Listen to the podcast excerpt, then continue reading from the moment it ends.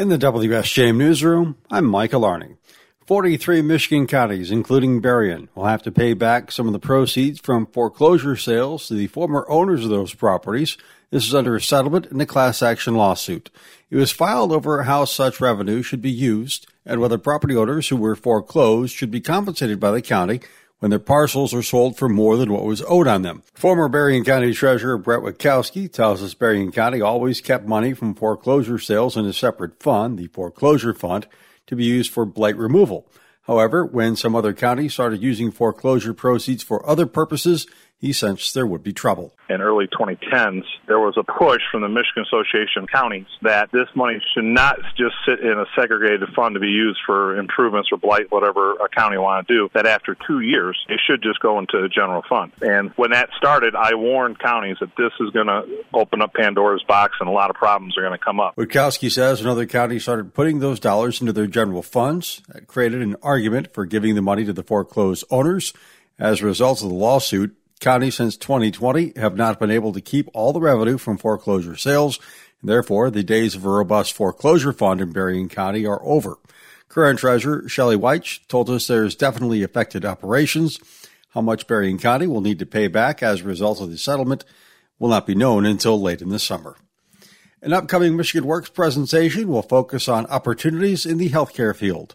WSJM's Andrew Green reports. Michigan Works says Berrien, Cass, and Van Buren counties now have more than 900 fewer healthcare workers than they did prior to the pandemic. That's while the need continues to grow. The current projections call for continued growth of 6% or nearly 600 jobs through 2032. Michigan Works is teaming up with Corewell Health and Lake Michigan College for the event on June 13th from 12 to 2 p.m. at its office in Benton Harbor. Topics of discussion will include apprenticeships and careers at Corewell Health, how to transition to healthcare, and the education and training needed. Registration is required to attend, and we have a link to the registration page at our website. Andrew Green, WSJM News. If you're heading to Mackinac Island this summer, don't be surprised if you see a lot of cruise ships. Grand Hotel President David Jerkek says more ships are stopping at Mackinac, meaning more people are able to visit the island. These ships have 187 rooms. They offboard probably about 100 to 200 people um, at a time. Not everybody gets off to come to Mackinac Island. And there's actually less people on a cruise ship than there is on one of the Sheplers ferries. We're receiving people all day long. The people on the island love the additional business. We love the additional exposure to people that probably wouldn't have come here otherwise, but it's nothing new. Mm. And it's really great. He says cruise and steamships have been part of Mackinac Island history since before the Grand Hotel was built in 1887. The village of Three Oaks has purchased its village office building from Berrien County. The sale was made official last week. Three Oaks Village manager Dan Faulkner tells us the Village Hall has been located at the property for about eight years. The building is a unique building because it's um, an old bank building from years past. The history that I know of it was converted to the magistrate's office for the county, and then when they left, we took it over. The village shared the building with the Berrien County Health Department, but Faulkner says the health department left during the COVID 19 pandemic. Since the health department has left, the county has not used the property so it's been sold to the village for a dollar. Before the transfer, the county had a long term lease with the village for the use of the property.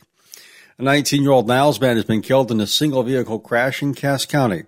Michigan State Police say Tabor Locke was a passenger in the car that went off Daly Road near Yankee Street and hit a tree around 11 p.m. Thursday in Jefferson Township. The 20 year old Edwardsburg man who was driving was hospitalized at South Bend Memorial for serious injuries. Troopers say both were buckled up, but they add speed and alcohol appear to have been factors in the wreck. Locke was pronounced dead at the scene. In the WSJM newsroom, I'm Michael Arning.